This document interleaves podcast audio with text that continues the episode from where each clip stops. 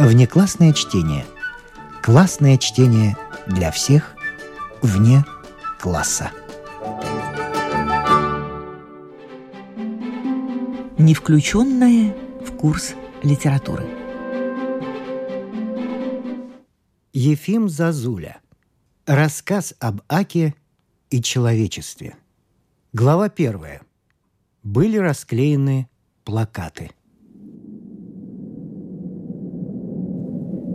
Дома и улицы имели обыкновенный вид, и небо с вековым своим однообразием буднично голубело над ними. И серые маски камней на мостовых были, как всегда, непроницаемы и равнодушны, когда очумелые люди, с лиц которых стекали слезы в ведерке с клейстером, расклеивали эти плакаты. Их текст был прост, беспощаден и неотвратим. Вот он. Всем без исключения проверка прав на жизнь жителей города производится порайонно специальными комиссиями в составе трех членов коллегии высшей решимости. Медицинское и духовное исследование происходят там же. Жители, признанные ненужными для жизни, обязуются уйти из нее в течение 24 часов. В течение этого срока разрешается апеллировать. Апелляции в письменной форме передаются Президиуму коллегии высшей решимости. Ответ следует не позже, чем через три часа. Над ненужными людьми, не могущими по слабости воли или вследствие любви к жизни уйти из нее, приговор коллегии высшей решимости приводят в исполнение их друзья, соседи или специальные вооруженные отряды. Примечание. Первое. Жители города обязаны с полной покорностью подчиняться действиям и постановлениям членов коллегии высшей решимости. На все вопросы должны даваться совершенно правдивые ответы. О каждом ненужном человеке составляется протокол «Характеристика». Второе. Настоящее постановление будет проведено с неуклонной твердостью. Человеческий хлам, мешающий переустройству жизни на началах справедливости и счастья – должен быть безжалостно уничтожен. Настоящее постановление касается всех без исключения граждан – мужчин, женщин, богатых и бедных. Третье. Выезд из города кому бы то ни было на все время работы по проверке права на жизнь безусловно воспрещается.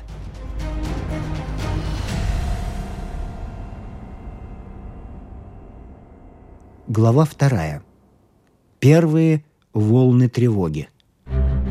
«Вы читали? Вы читали? Вы читали? Вы читали? Вы читали? Вы видели? Слышали? Читали?» Во многих частях города стали собираться толпы. Городское движение тормозилось и ослабевало. Прохожие от внезапной слабости прислонялись к стенам домов. Многие плакали. Были обмороки – к вечеру количество их достигло огромной цифры. Вы читали? Какой ужас! Это неслыханно и страшно. Но ведь мы же сами выбрали коллегию высшей решимости. Мы сами дали ей высшие полномочия. Да, это верно. Мы сами виноваты в чудовищной оплошности – но ведь мы хотели создать лучшую жизнь. Кто же знал, что коллегия так просто и страшно подойдет к этому вопросу? Но какие имена вошли в состав коллегии? Ах, какие имена! Откуда вы знаете? Разве уже опубликовали список всех членов коллегии? Мне сообщил один знакомый. Председателем выбран АК. О, что вы говорите? Ак? О, какое счастье! Да-да-да-да, это факт. Какое счастье! Ведь это светлая личность. О, конечно, мы можем не беспокоиться. Уйдет из жизни только действительно человеческий хлам. Несправедливостям не будет места. Скажите, пожалуйста, дорогой гражданин, как вы думаете, А я, я буду оставлен в живых. Я очень хороший человек. Знаете, однажды во время крушения корабля 20 пассажиров спасались на лодке, но лодка не выдержала чрезмерного груза, и гибель грозила всем. Для спасения 15 пятерым пришлось броситься в море. Я был в числе этих пяти. Я бросился добровольно. Не смотрите на меня недоверчиво. Теперь я стар и слаб, но тогда я был молод и смел. Разве вы не слыхали об этом случае? О нем писали все газеты. Четверо моих товарищей погибло. Меня же спасла случайность. Как вы думаете, меня оставят в живых? А меня, гражданин, а меня! Я раздал бедным все свое имущество и капиталы. Это было давно, у меня есть документы. Не знаю, право, все зависит от точки зрения и целей коллегии высшей решимости. Позвольте вам сообщить, уважаемые граждане, что примитивная полезность ближним еще не оправдывает существование человека на Земле.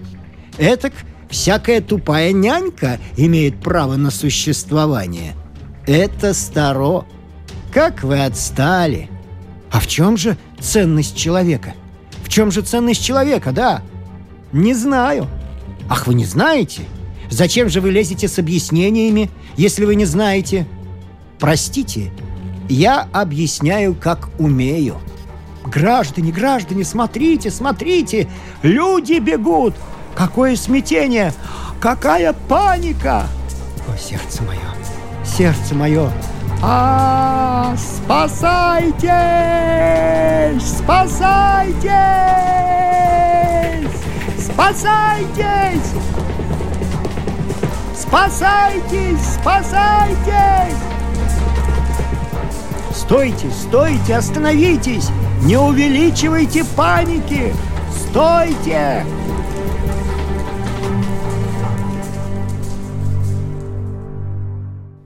Глава третья. Бежали по улицам толпы.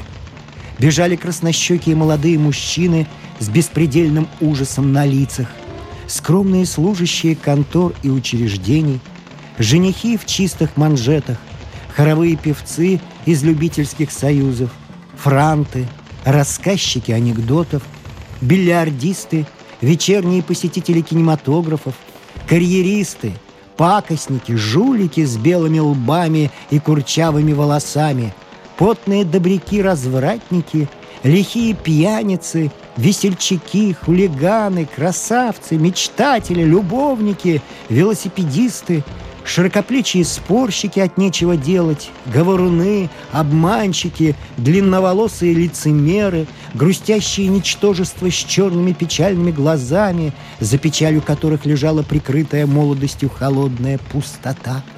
Молодые скряги с полными улыбающимися губами, беспричинные авантюристы — пенкосниматели, скандалисты, добрые неудачники, умные злодеи. Бежали толстые женщины, многоедящие, ленивые, худые злюки, скучающие, требовательные и надоедливые, жены дураков и умниц, сплетницы, изменницы, завистливые и жадные, сейчас одинаково обезображенные страхом. Гордые дуры – Добрые ничтожества, от скуки красящие волосы, одинокие, беспомощные, наглые, просящие, умоляющие, потерявшие от ужаса всеприкрывающее изящество форм.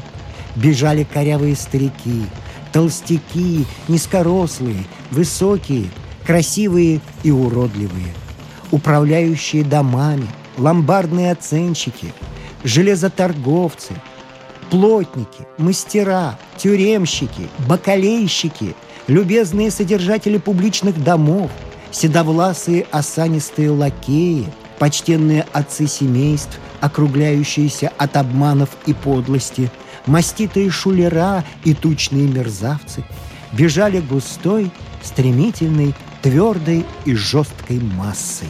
Пуды тряпья окутывали их тела и конечности. Горячий пар бил изо ртов.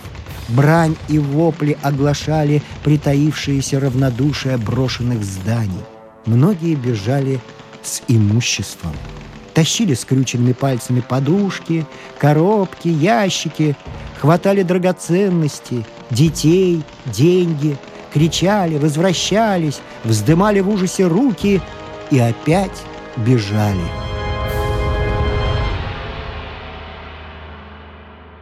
Но их вернули.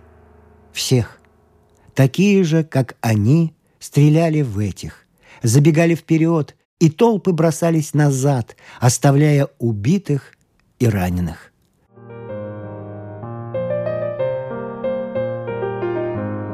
К вечеру город принял обычный вид. Трепещущие тела людей вернулись в квартиры и бросились на кровати. В тесных горячих черепах отчаянно билась короткая и острая надежда.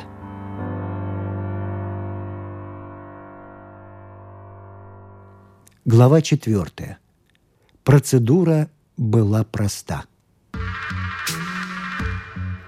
Ваша фамилия? Босс. Сколько лет?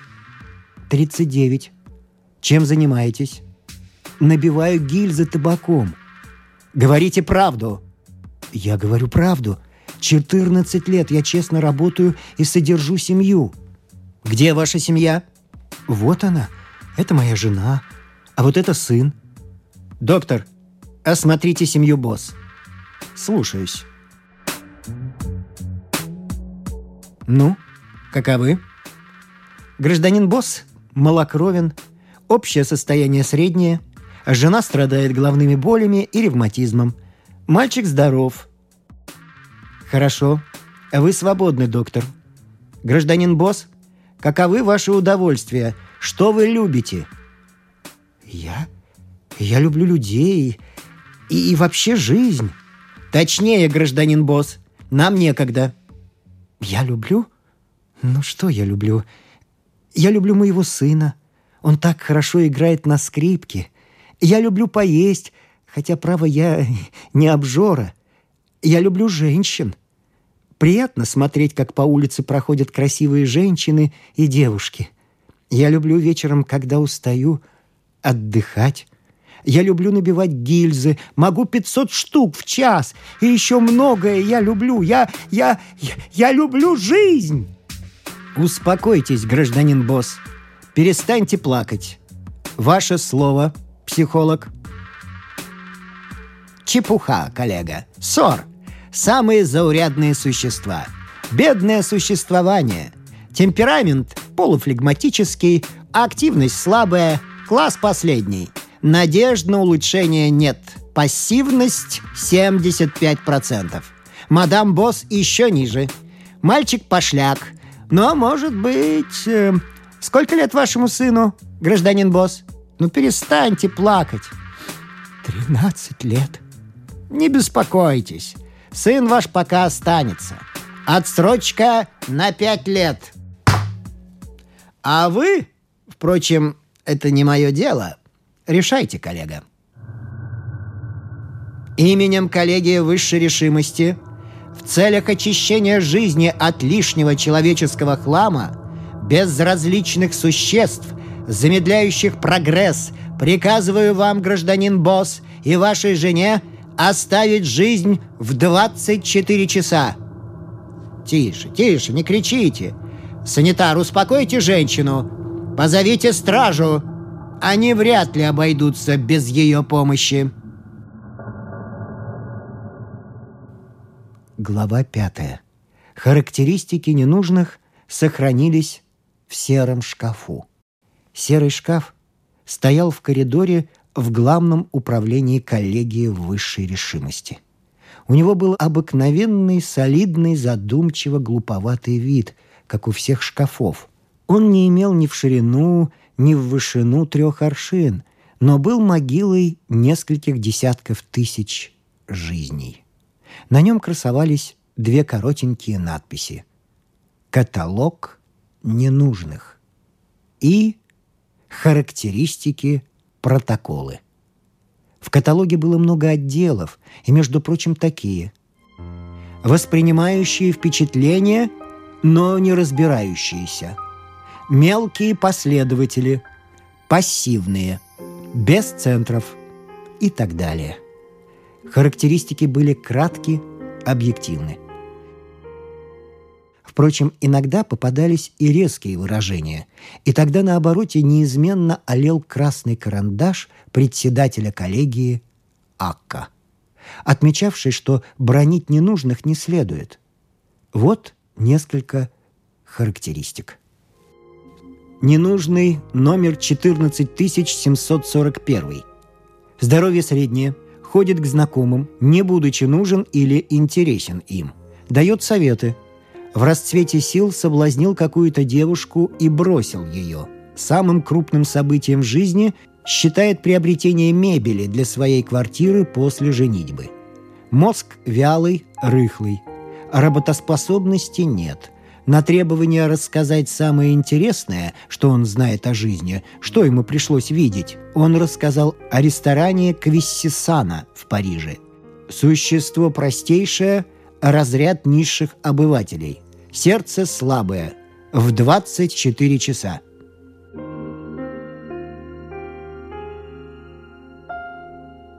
Ненужный номер 14623. Работает в бондарной мастерской. Класс посредственный. Любви к делу нет. Мысль во всех областях идет по пути наименьшего сопротивления. Физически здоров, но душевно болен болезнью простейших.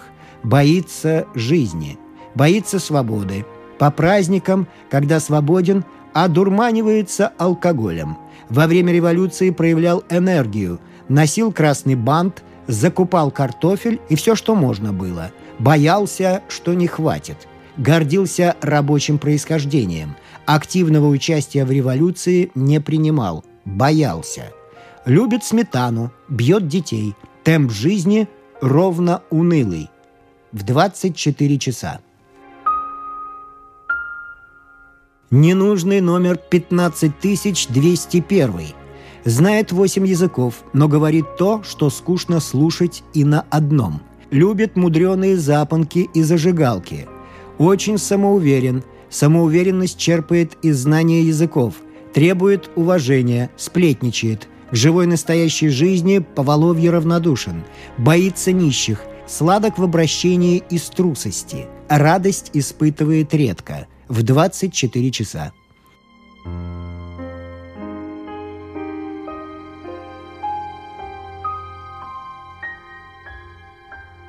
Ненужная номер 4356 кричит на прислугу от скуки, тайно съедает пенку от молока и первый жирный слой бульона, читает бульварные романы, валяется по целым дням на кушетке. Самая глубокая мечта – сшить платье с желтыми рукавами и оттопыренными боками. 12 лет ее любил талантливый изобретатель. Она не знала, чем он занимается, и думала, что он электротехник. Бросила его и вышла замуж за кожевенного торговца. Детей не имеет, часто беспричинно капризничает и плачет. По ночам просыпается, велит ставить самовар, пьет чай и ест. Ненужное существование в 24 часа.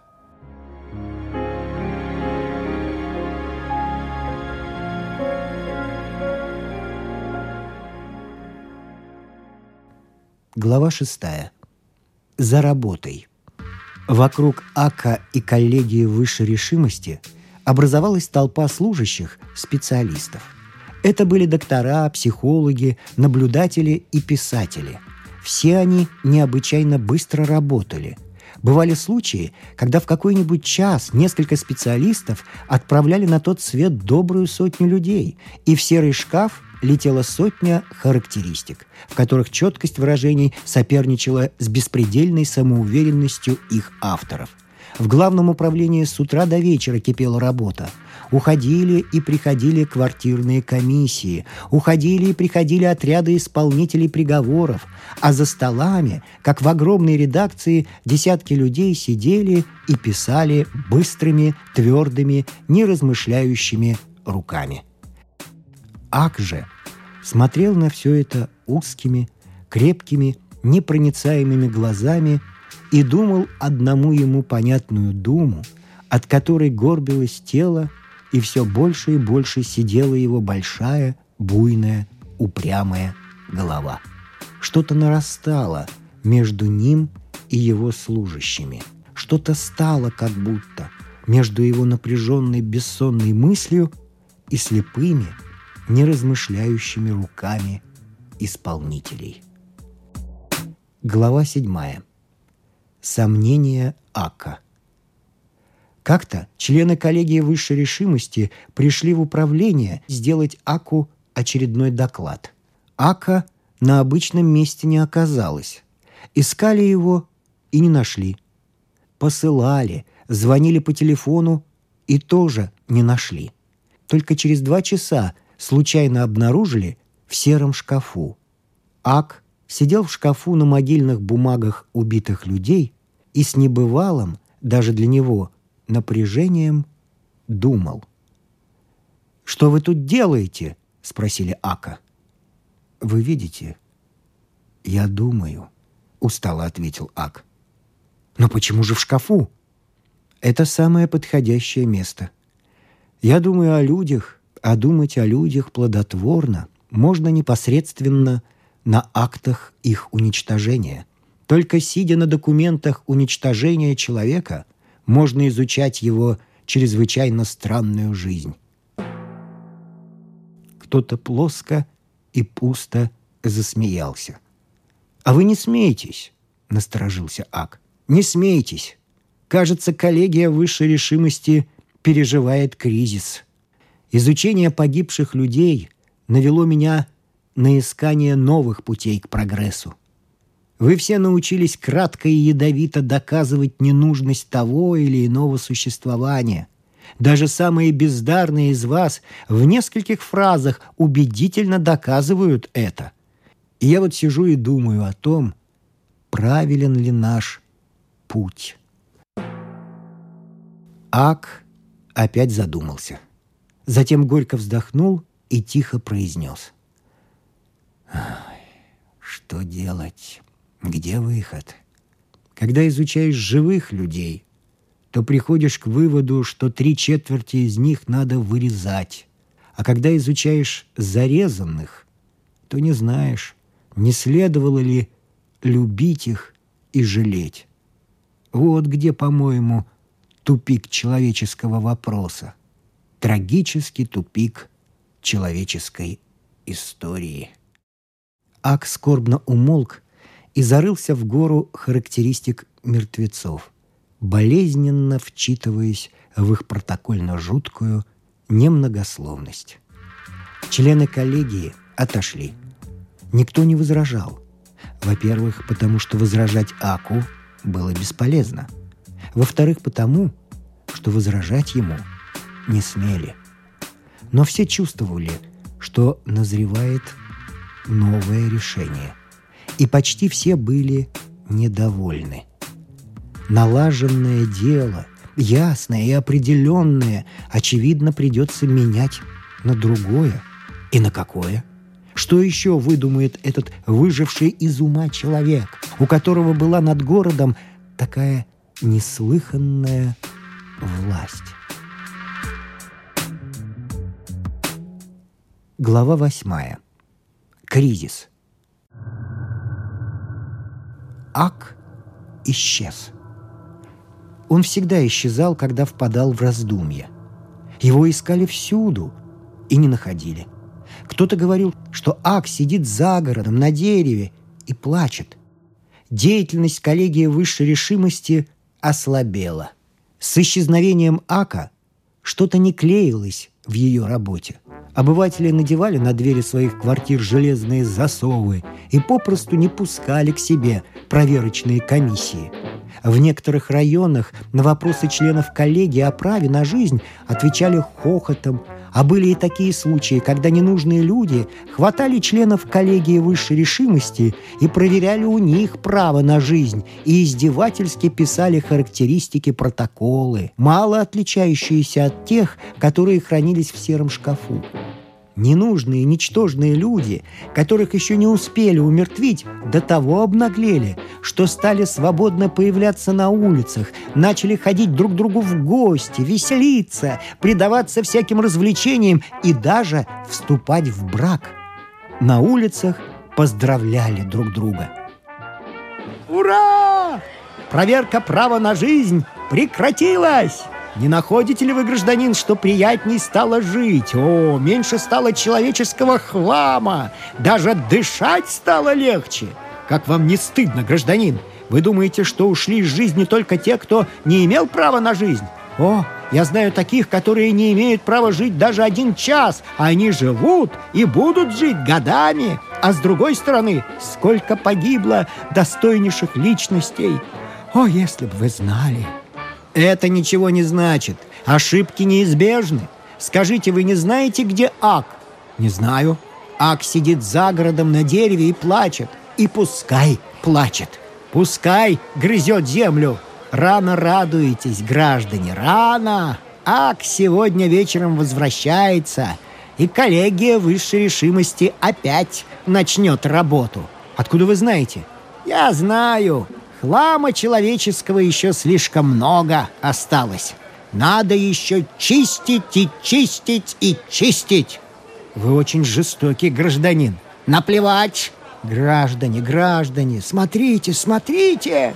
Расклеивают новые плакаты. Смотрите, Граждане, какая радость, какое счастье! Граждане, читайте! Читайте, читайте, читайте!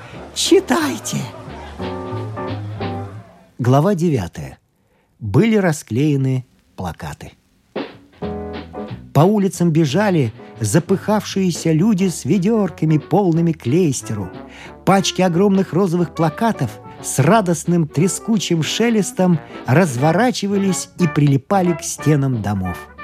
Их текст был отчетлив, ясен и так прост.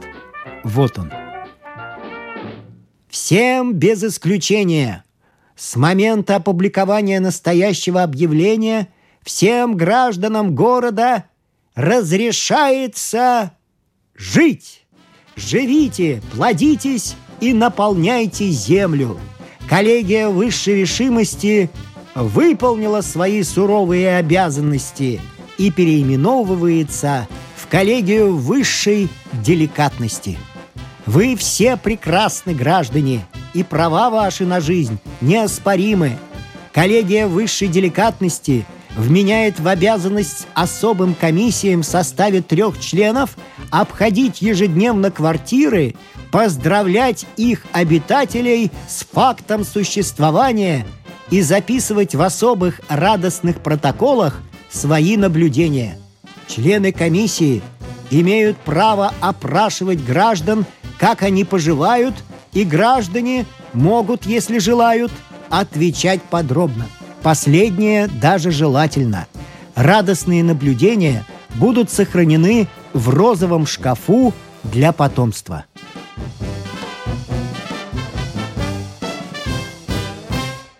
Глава 10. Жизнь стала нормальной. Открылись двери, окна, балконы – Громкие человеческие голоса, смех, пение и музыка вырывались из них. Толстые неспособные девушки учились играть на пианино. С утра до ночи рычали граммофоны. Играли также на скрипках, кларнетах и гитарах. Мужчины по вечерам снимали пиджаки, сидели на балконах, растопырив ноги, и икали от удовольствия. Городское движение необычайно усилилось. Мчались на извозчиках и автомобилях молодые люди с дамами. Никто не боялся появляться на улице. В кондитерских и лавочках продавали пирожные и прохладительные напитки. В галантерейных магазинах шла усиленная продажа зеркал. Люди покупали зеркала и с удовольствием смотрелись в них. Художники и фотографы получали заказы на портреты – Портреты вставлялись в рамы, и ими украшали стены квартир. Из-за таких портретов даже случилось убийство, о котором много писали в газетах. Какой-то молодой человек, снимавший чьей-то квартире комнату, потребовал, чтобы из его комнаты были убраны портреты родителей квартиры хозяев. Хозяева обиделись и убили молодого человека, выбросив его на улицу с пятого этажа. Чувство собственного достоинства и себялюбия вообще сильно развились. Стали обычным явлением всякие столкновения и дрязги. В этих случаях наряду с обычной бранью донимали друг друга и таким ставшим трафаретным диалогом. «А вы, видно, по ошибке живете на свете. Как видно, коллегия высшей решимости весьма слабо работала. Очень даже слабо, если остался такой субъект, как вы». Но, в общем, дрязги были незаметны в нормальном течении. Люди улучшали стол, варили варенье, Сильно увеличился спрос на теплое вязаное белье, так как все очень дорожили своим здоровьем. Члены коллегии высшей деликатности аккуратно обходили квартиры и опрашивали обывателей, как они поживают. Многие отвечали, что хорошо, и даже заставляли убеждаться в этом. «Вот», — говорили они, самодовольно усмехаясь и потирая руки. «Видите? Солим огурчики. И маринованные селедочки есть. Недавно взвешивался. Полпуда прибавилось веса. Слава богу. Другие жаловались на неудобства и сетовали, что мало работала коллегия высшей решимости. Понимаете? Еду я вчера в трамвае, и представьте себе, нет свободного места. Безобразие какое. Пришлось стоять и мне, и моей супруге. Много еще осталось лишнего народа. Толкутся всюду, толкутся. От чего толкутся? Так, черт их знает. Напрасно не убрали в свое время. Третьи возмущались. И имейте в виду, что в четверг и в среду меня никто не поздравлял с фактом существования. Это нахальство. Что же это такое? Может быть, мне к вам ходить за поздравлением, что ли?» Глава 11. Конец рассказа. В канцелярии Ака, как и раньше, кипела работа. Сидели люди и писали. Розовый шкаф был полон радостными протоколами и наблюдениями. Подробно и тщательно описывались именины, свадьбы, гулянья, обеды и ужины, любовные истории, всякие приключения – и многие протоколы приобрели характер и вид повестей и романов. Жители просили членов коллегии высшей деликатности выпускать их в виде книг, и этими книгами зачитывались. Ак молчал. Он только еще более сгорбился и более посидел. Иногда он забирался в розовый шкаф и подолгу сидел в нем, как раньше сиживал в сером шкафу. А однажды Ак выскочил из розового шкафа с криком «Резать надо! Резать!» Но увидев белые, быстро бегущие по бумаге руки своих служащих, которые теперь столь же ревностно описывали живых обывателей, как раньше мертвых, махнул рукой, выбежал из канцелярии и исчез. Исчез навсегда.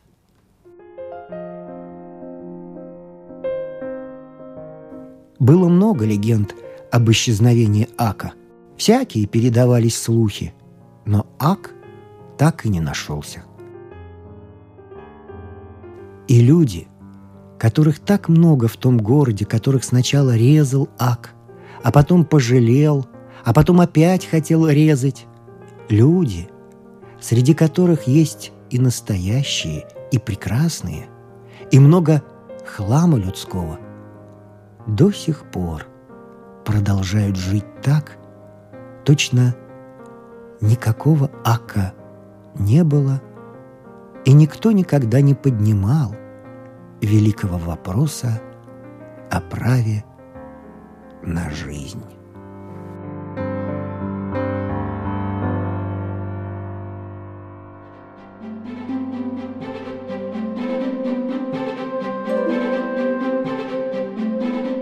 Внеклассное чтение.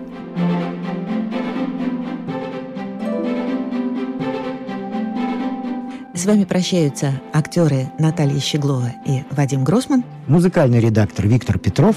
Слушайте нас в Spotify, на платформах CastBox, Яндекс.Музыка, Apple Podcast и других. Самых маленьких слушателей мы приглашаем побывать в гостях у книжки.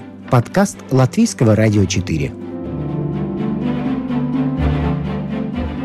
А для тех, кого интересует наша женская роль в истории, в подкасте Латвийского радио 4 звучат истории на манжетах.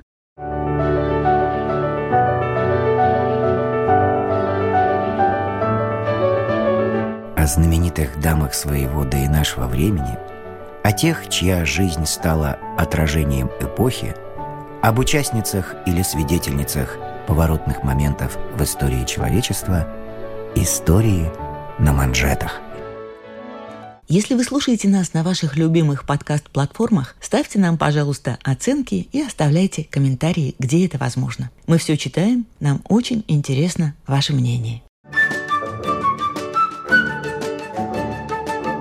Внеклассное чтение. Классное чтение для всех вне класса.